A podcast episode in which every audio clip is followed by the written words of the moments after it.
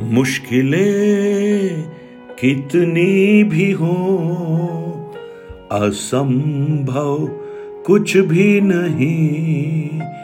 राह कितनी भी हो कठिन, मंजिल एक दिन आएगी। राह कितनी भी हो कठिन, मंजिल एक दिन आएगी। Good morning, praise the Lord. दिन की शुरुआत परमेश्वर के वचन के साथ। मैं पास्टर राजकुमार एक बार फिर से सब प्रियजनों का इस प्रातःकालीन वचन मनन में स्वागत करता हूं। आज मेरी प्रार्थना है परमेश्वर का वचन आपके जीवन को प्रोत्साहित करे और आपकी परिस्थितियों से आपको आजाद करे। कई बार हमारे जीवन में ऐसी परिस्थिति में हम आते हैं जहां मानसिक हाथ या कोई भी व्यक्ति हमें मदद नहीं कर पाता और हम जीवन में एकांत और अकेले महसूस करते हैं। और उस समय क्या करना चाहिए, एक बहुत ही अच्छा नमूना पहली सदी की कलीसिया हमें सिखा रही है। प्रेरितों की पुस्तक 12 अध्याय की ओर मैं आपका ध्यान लाऊंगा। उसके 1 से लेकर 5 तक वचनों को जब आप पढ़ेंगे, वहां हेरोदेस नामक राजा कलीसिया को सताने के लिए हाथ बढ़ा रहा है। यूहन्ना के भाई याकूब को उसने पकड़कर तलवार से मरवा डाला, और जब देखा कि यहूदी लोग इससे आनंदित होते हैं, उसने पत्रस को भी पकड़ लिया और उसे बंदी गृह में डाल दिया, इस मनसा से कि फंसे के बाद उसे लोगों के सामने लाएगा और उसे भी मारेगा। लेकिन 5वां वचन, ये एक महत्वपूर्ण वचन है, एक सामर्थी वचन है। और अगर आप ऐसी ही परिस्थितियों से गुजर रहे हैं जहां मानसिक हाथ आपकी मदद नहीं कर सकते, तो आपको क्या करना चाहिए वो कलीसिया हमें सिखा रही है।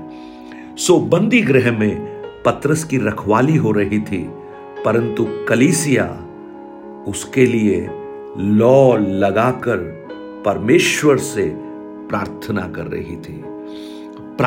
कर रही थी। कलीसिया प्रार्थना कर रही है। देखिए, ये जानना, ये महसूस करना कितना रोमांचित है। हेरोद के पास सैनिक हैं, उसके पास जेल है, उसके पास सामर्थ है, उसके पास प्रभाव है। वो जो कहता है हो जाता है। लेकिन अगर आप देखें, कलीसिया के पास जो मैंने अभी कहा उनमें से कुछ भी नहीं है, लेकिन कलीसिया के पास प्रार्थना की ताकत है। The power of prayer. हम जानते हैं प्रियो, जब दोनों में संग्राम हुआ तो कौन विजयी हुआ। सैनिक कुछ नहीं कर पाए, प्रभाव कुछ नहीं कर पाया, जेल कुछ नहीं कर पाई, अधिकार कुछ नहीं कर पाए, लेकिन प्रार्थना की जो सामर्थ थी उसने इन सब को नेस्तनाबूद कर दिया और पत्रस कारागृह से रिहा हो गया। जब सारे दरवाजे बंद हो जाते हैं, जब सारे दरवाजे इस संसार ने हमारे लिए बंद कर दिए हों, स्वर्ग में एक द्वार है जो बड़ा है और खुला हुआ है, और हम प्रार्थना के द्वारा उसमें प्रवेश कर सकते हैं, उसकी सामर्थ को अपने जीवन में लेकर आ सकते हैं। कलीसिया के लोग, पत्रस के मित्र, पत्रस के परिवार के जन जेल खाने में नहीं जा सकते, हेरोद के पास नहीं जा सकते। इनके पास कोई प्रभावशाली व्यक्ति नहीं है जो इनका रिकमेंडेशन करे या इनकी सिफारिश करे पत्रस को बाहर निकालने के लिए। कोई भी ताकत इनके पास नहीं धन इनके पास नहीं, लेकिन इनके पास एक चीज है, इनके घुटने मजबूत हैं। ये प्रार्थना में निरंतर परमेश्वर को पुकारते हैं। यही लिखा है कलीसिया पत्रस के लिए लौ लगाकर परमेश्वर से प्रार्थना कर रही थी। Prayer was made without ceasing of the church unto God for Peter. Praise the Lord. एक तरफ सैनिक रखवाली कर रहे हैं बिना आंख झपकाए 24/7, दूसरी तरफ कलीसिया लौ लगाकर विदाउट सीजिंग प्रार्थना कर रही है, प्रार्थना कर रही है। कलीसिया का कोई व्यक्ति उस बंदीगृह तक नहीं पहुंच सकता, लेकिन कलीसिया की प्रार्थनाएं स्वर्ग तक पहुंचने से कोई रोक भी नहीं सकता। पत्रस कैद में है, लेकिन कलीसिया प्रार्थना करने के लिए आजाद है। आज मुझे सुनने वाले मेरे प्रिय भाई बहन, आप क्या प्रार्थना के लिए आजाद नहीं है? क्या आप प्रार्थना कर सकते हैं? और जब कलीसिया ने प्रार्थना करना शुरू किया, लोग जेलखाने तक नहीं पहुंच पाए, लेकिन प्रार्थनाएं स्वर्ग तक पहुंच गई और स्वर्ग ने एक स्वर्गदूत को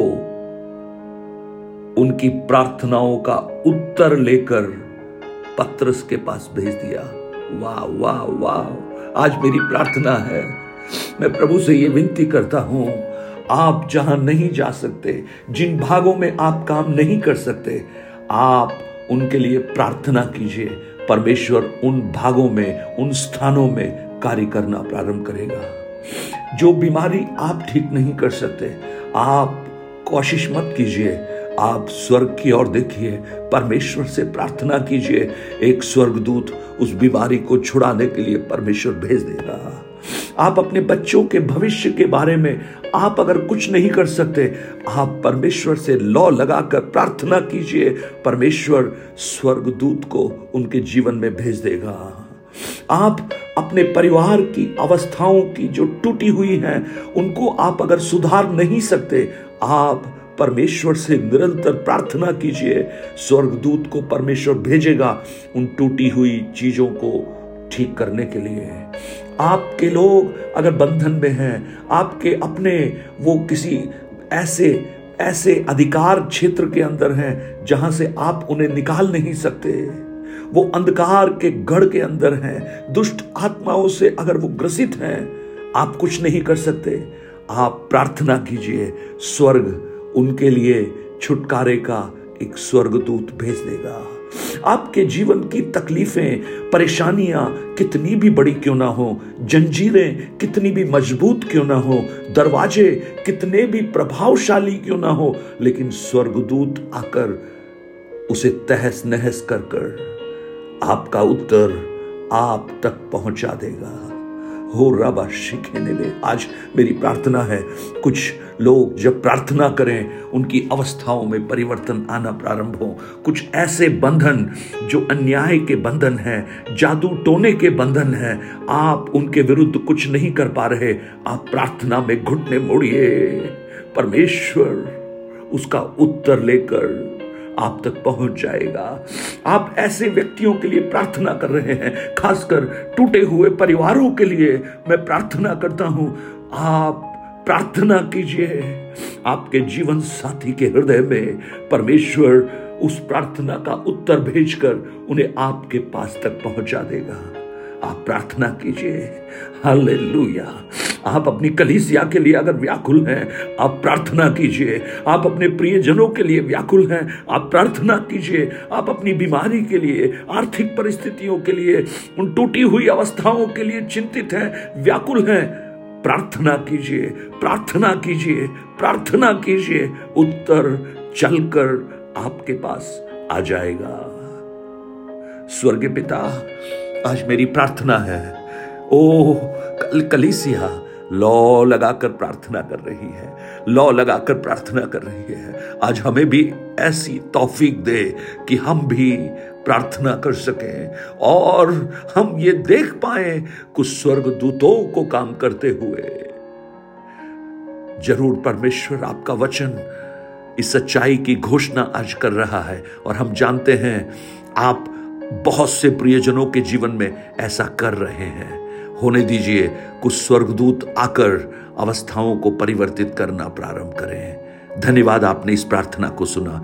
यीशु के नाम से मांगता हूं पिता, आमेन आमेन। लौ लगाकर परमेश्वर से प्रार्थना कीजिए, परमेश्वर छुटकारा देगा।